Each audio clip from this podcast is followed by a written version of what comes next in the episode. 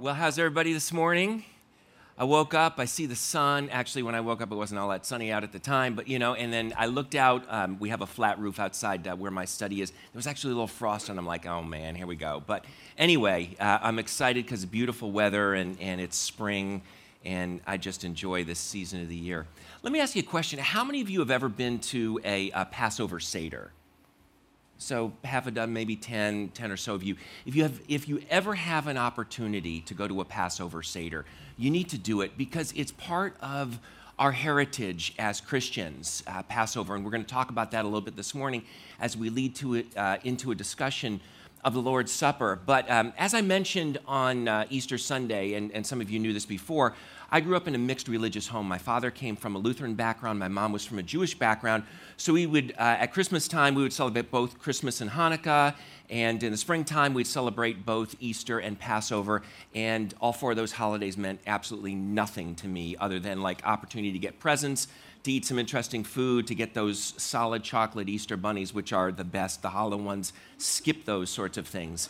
Uh, but I, I, remember growing up, and I remember probably half a dozen times or so when I was growing up, we would head up. I grew up in, Ma- in uh, Connecticut. We'd head up to Massachusetts, where my mom's relatives were, uh, grandma and grandpa, and we would celebrate uh, Passover with all of my cousins. And, and there was a lot of fun with that. It was a great time to get the extended family together. I didn't see my cousins all that often. Good opportunity to, to do that. And we would celebrate a Passover Seder.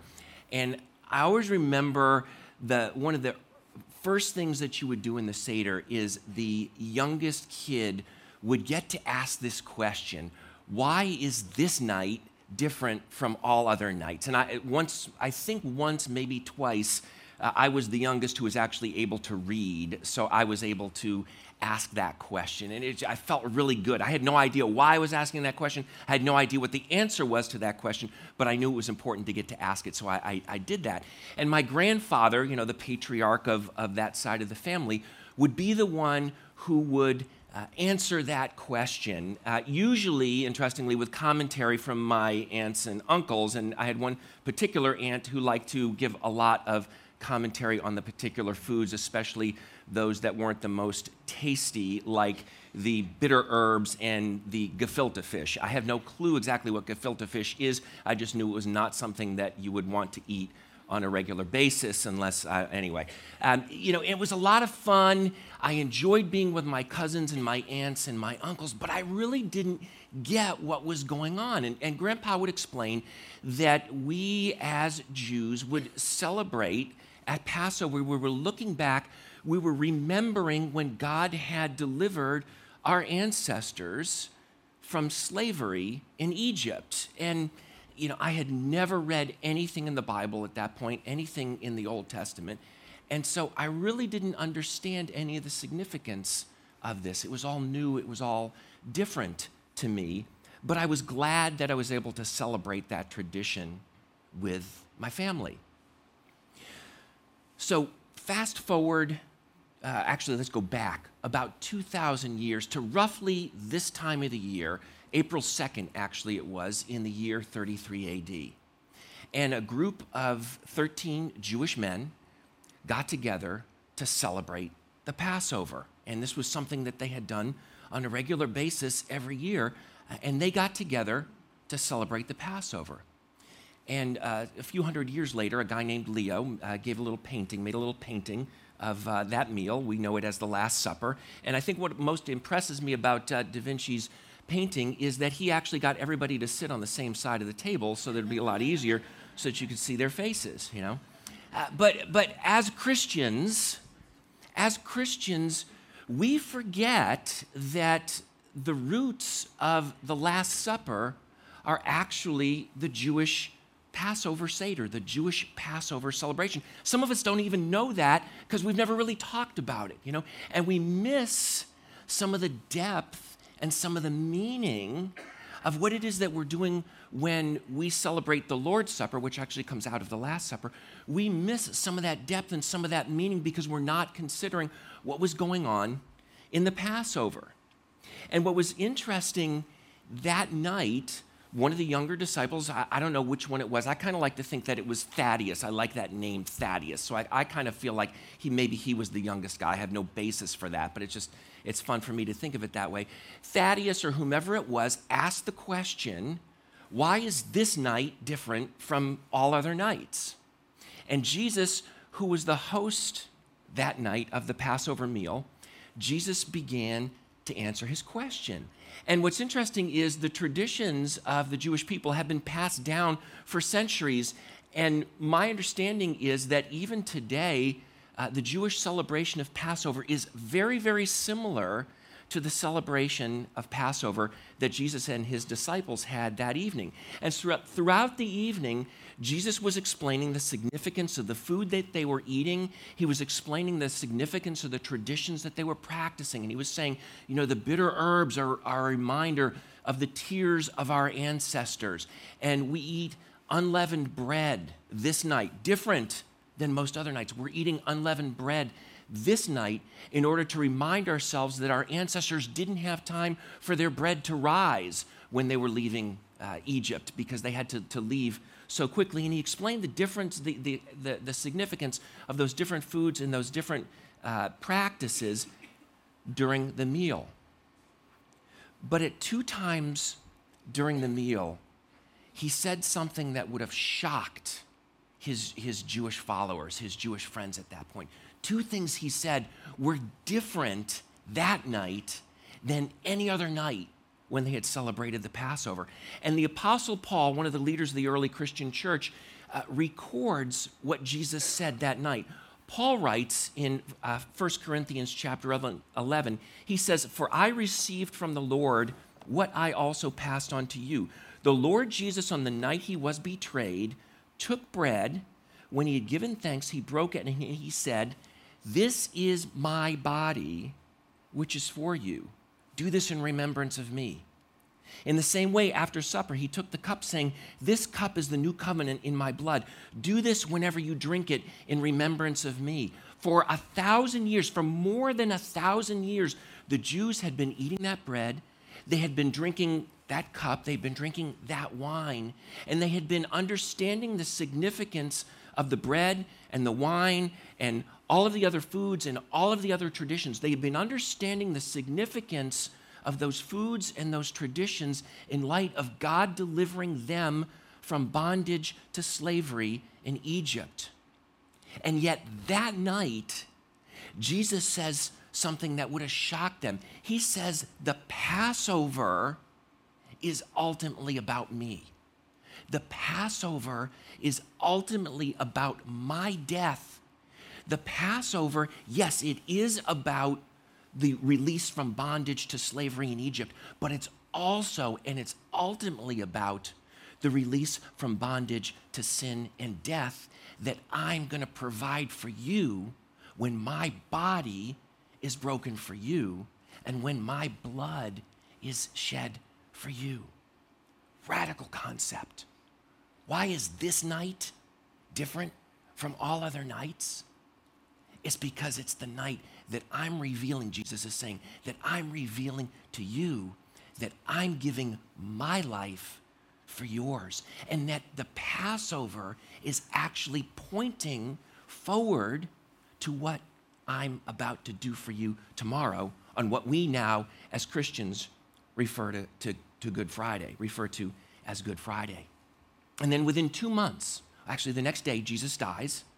Three days later, Easter Sunday, he rises from the dead. And within two months, his followers are now celebrating a new symbolic meal. The Passover was a symbolic meal where they looked back at their deliverance from, from slavery in Egypt. They're now celebrating a new symbolic meal that we call the Lord's Supper, where they're looking back at Jesus' death and his resurrection as his provision for them for deliverance from sin and from death. And the verse that we've been looking at for the last, uh, last couple of weeks, uh, Acts chapter 2, verse 42, Luke writes, he says that the early Christians devoted themselves to the apostles' teaching, which we, we talked about a couple weeks ago, which is scripture, to fellowship, to their community, to their relationship with one another, to the breaking of the bread, which is what we refer to as the Lord's Supper or as communion, and to prayer. So they're devoting themselves to these four things to the apostles' teaching, to fellowship, to the breaking of bread, and to prayer. And we talk about the Lord's Supper, we talk about communion. Here at Renaissance, we use those two terms interchangeably. And, the early Christians were devoting themselves, they were regularly practicing this, they were regularly celebrating this symbolic meal because it was essential to them to remind themselves of what Jesus had done for them. It had transformed their lives, understanding that Jesus' body was broken for them, that his blood was shed for them, that Jesus had died so that they could live. That transformed their lives. And that's why they were devoted to this symbolic meal, not because they were trying to earn favor with God, not because it was a ritual that they had to do, but because it was a reminder of what Jesus had done for them. And that's why we, 2,000 years later, take time here at Renaissance once a month uh, to celebrate communion. You know, because we live in, in incredibly busy times. There's all sorts of things going on in our lives. And, and, if we're honest with ourselves, I think for all of us, it's easy for us to forget. It's easy for us to get distracted. It's easy for us to lose sight uh, of the core of our faith as followers of Jesus, and that is his death for us and his resurrection that we could have new life. So we celebrate the Lord's Supper as a way to remind ourselves, to keep it fresh in our minds of what Jesus has done for us. And as I mentioned, when I was growing up, Passover was a meaningless ritual for me. We did it, I had no understanding of what it meant.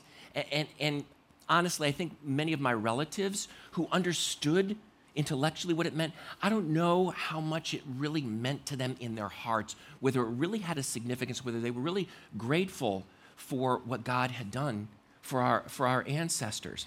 And I think the same can be true of the Lord's Supper if we're honest with ourselves. Sometimes we don't actually understand what it means. We may have grown up in church and we've participated in, in that ritual, but no one's ever really explained it to us. Or maybe you're new to the, the whole Christianity thing and you've never really understood it before because no one's ever explained it. That's what we're talking about this morning. And then there's others of us who have uh, practiced communion, who have celebrated the Lord's Supper time and time and time again.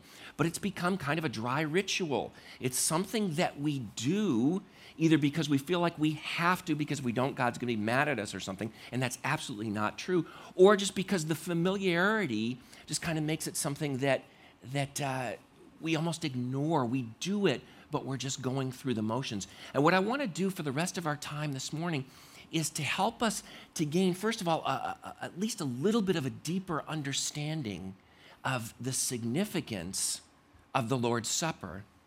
But I also want us to uh, be able to approach it and to celebrate it with a full appreciation and not just a, a ritualistic obedience to, uh, to a kind of a tradition that we don't really think about. So, what I want to do is give us a way of looking at communion by looking in four different directions as we're thinking about communion.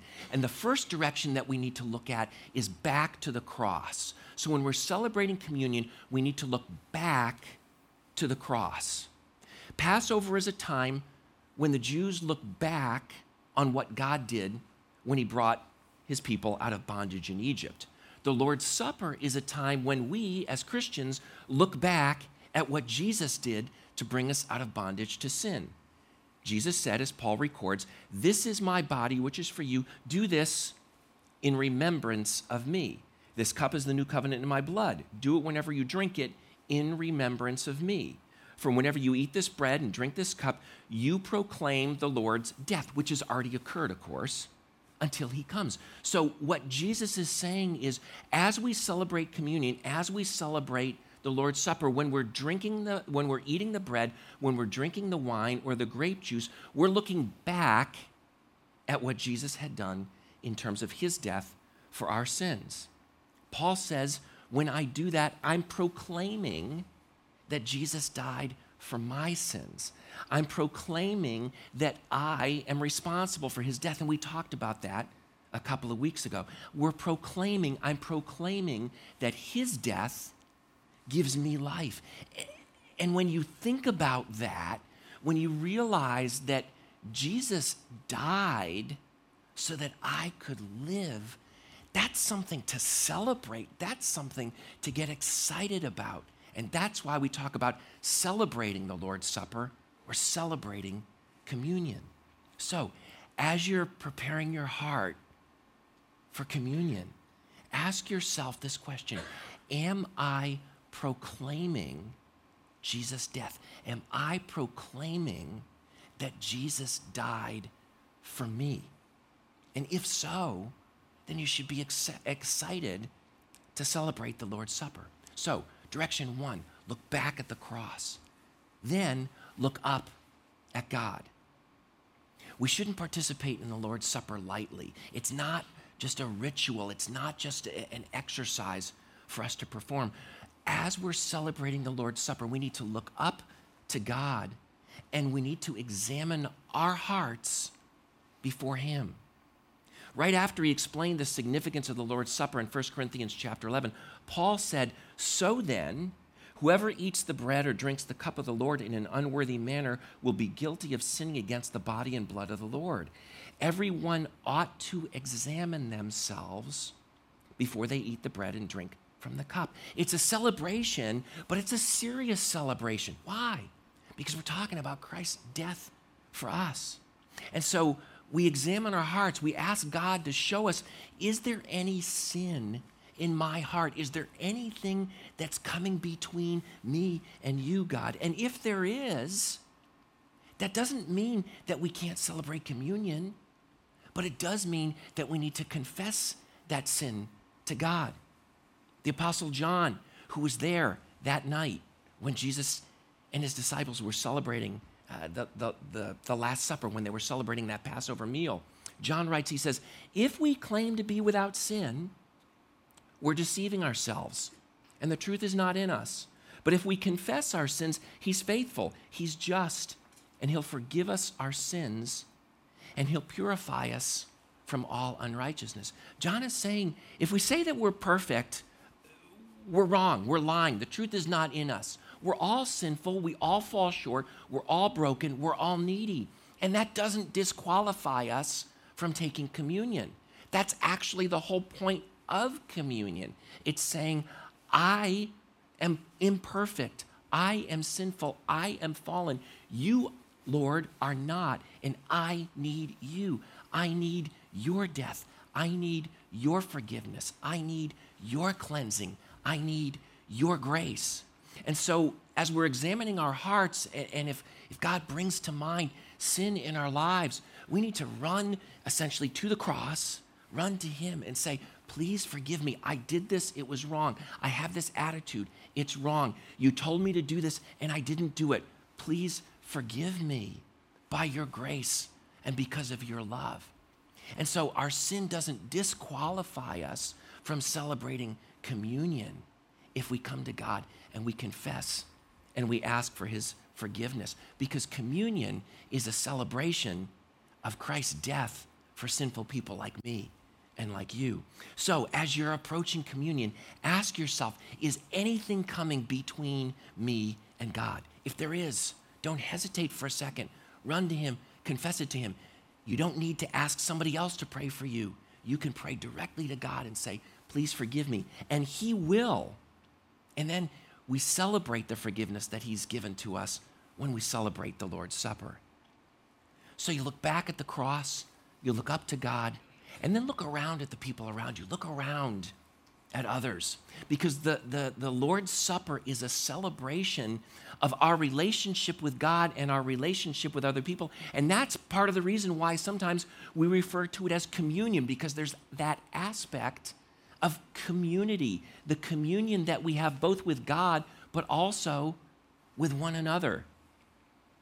Paul writes, he says, Everyone ought to examine themselves before they eat of the bread and drink of the cup. For those who eat and drink without discerning the body of Christ eat and drink judgment on themselves. It's a pretty serious statement that he's making. If we eat and drink without discerning the body of Christ, we're eating and drinking judgment on ourselves. And last week, AJ, who's one of our, our favorite guest speakers, was here and he, he talked about this. He talked about this concept that we are the body of Christ. We who are followers of Jesus God refers to us as the body of Christ on earth, as the community of believers, of followers of Jesus.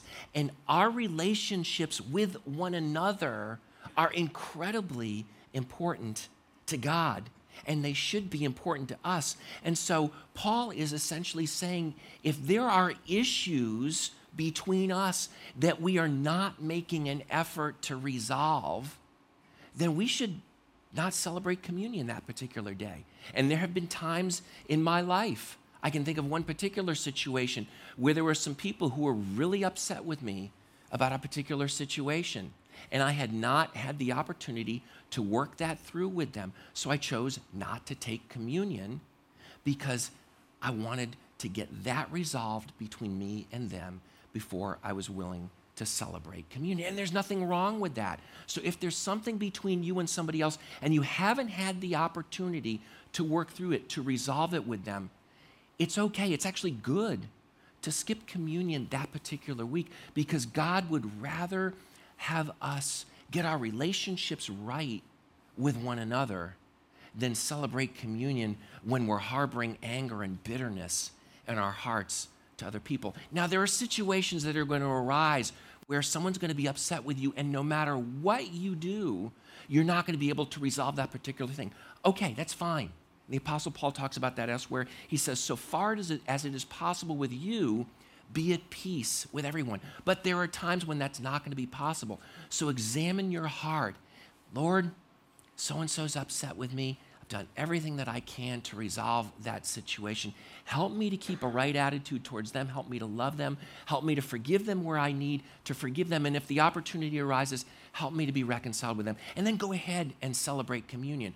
But if there's something going on between you and somebody else and you're just unwilling to resolve that, Paul is saying that's a time when it's not appropriate to celebrate communion because you don't have that communion with the people around you. So ask yourself is anything coming between me and others? And if there is, work to deal with that. And if you've done everything you can, then go ahead and celebrate communion without worrying about it. But again, make sure that your heart is right before God and your heart with other people is right with them as well. So we look back at the cross, we look up to God, we look around us to the people around us, and then we look ultimately, we look forward to heaven. Paul says in verse 26 of 1 Corinthians 11, he says, For whenever you eat this bread and drink this cup, you proclaim the Lord's death until he comes. Paul was talking about the fact that Jesus is one day going to return and he's going to take his followers to live with him forever in the new heaven and on the new earth. And we get to celebrate our eternal, unbroken, perfect relationship with him forever. And the Apostle John, the, the one who was talking about uh, our need and, and the blessing, the privilege that we have to confess our sins to God, that same Apostle John was given a glimpse of the future, of something that's going to happen in the future. And he wrote about it in the book of Revelation. And there, in, in one of the last chapters of that book, he talks about another meal that we're going to get to eat with Jesus. We who are his followers are going to get to eat with him when we're in heaven.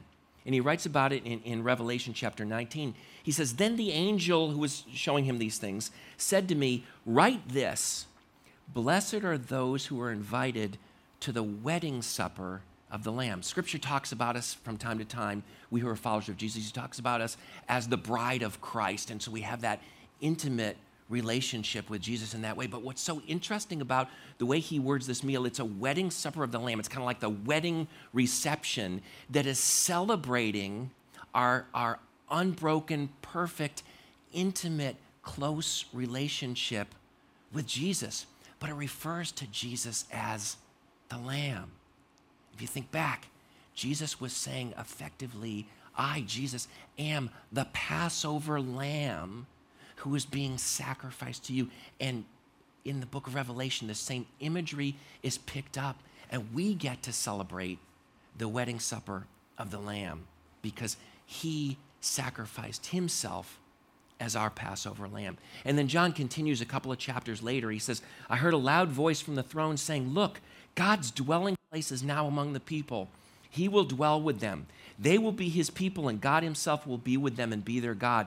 He'll wipe away every tear from their eyes. There'll be no more death or mourning or crying or pain, for the old order of things has passed away. Because Jesus suffered for us, we will no longer suffer when we're with him. Because Jesus died, we will no longer die.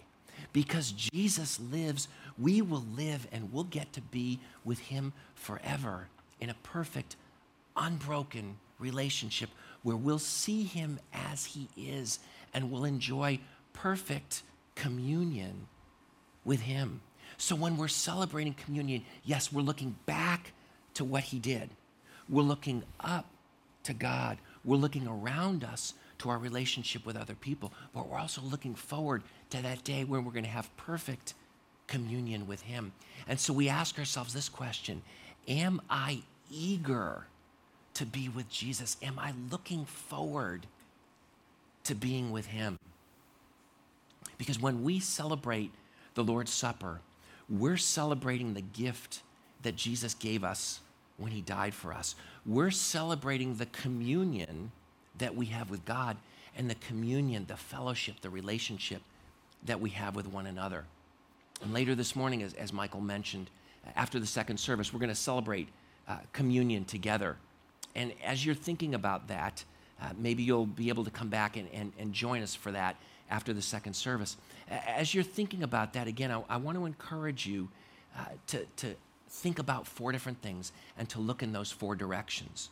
We want to look back at the cross. We want to look up to God. We want to look around ourselves at other people. And we want to look forward to heaven. And if as you do that, you say, you know what, I'm not ready to celebrate communion today, that's completely fine. It's completely reasonable. And it may be the, the most appropriate thing for you to do.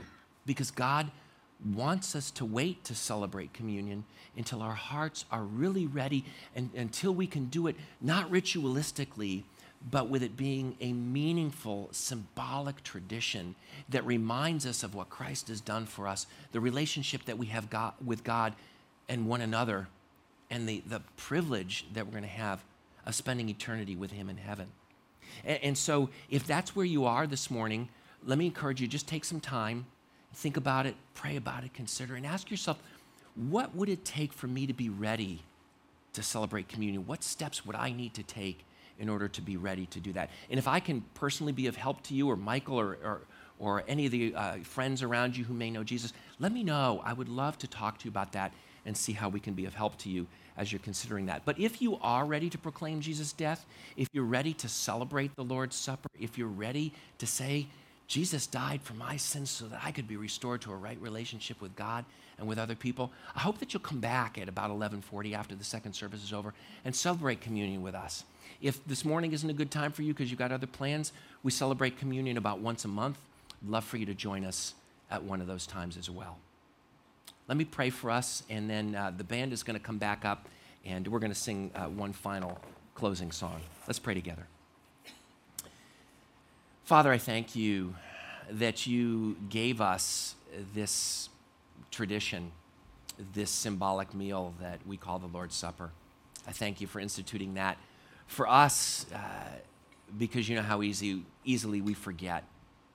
And I pray that as we each consider whether or not we'll be celebrating community this morning, I pray that uh, you would turn our hearts to you, you'd turn our hearts back to the cross, you'd turn our hearts towards one another, and you'd turn our hearts uh, toward heaven. And I pray that uh, we who celebrate communion would be excited to do so. And we're grateful, Lord Jesus, for your body that's broken for us and for your blood uh, that is shed for us.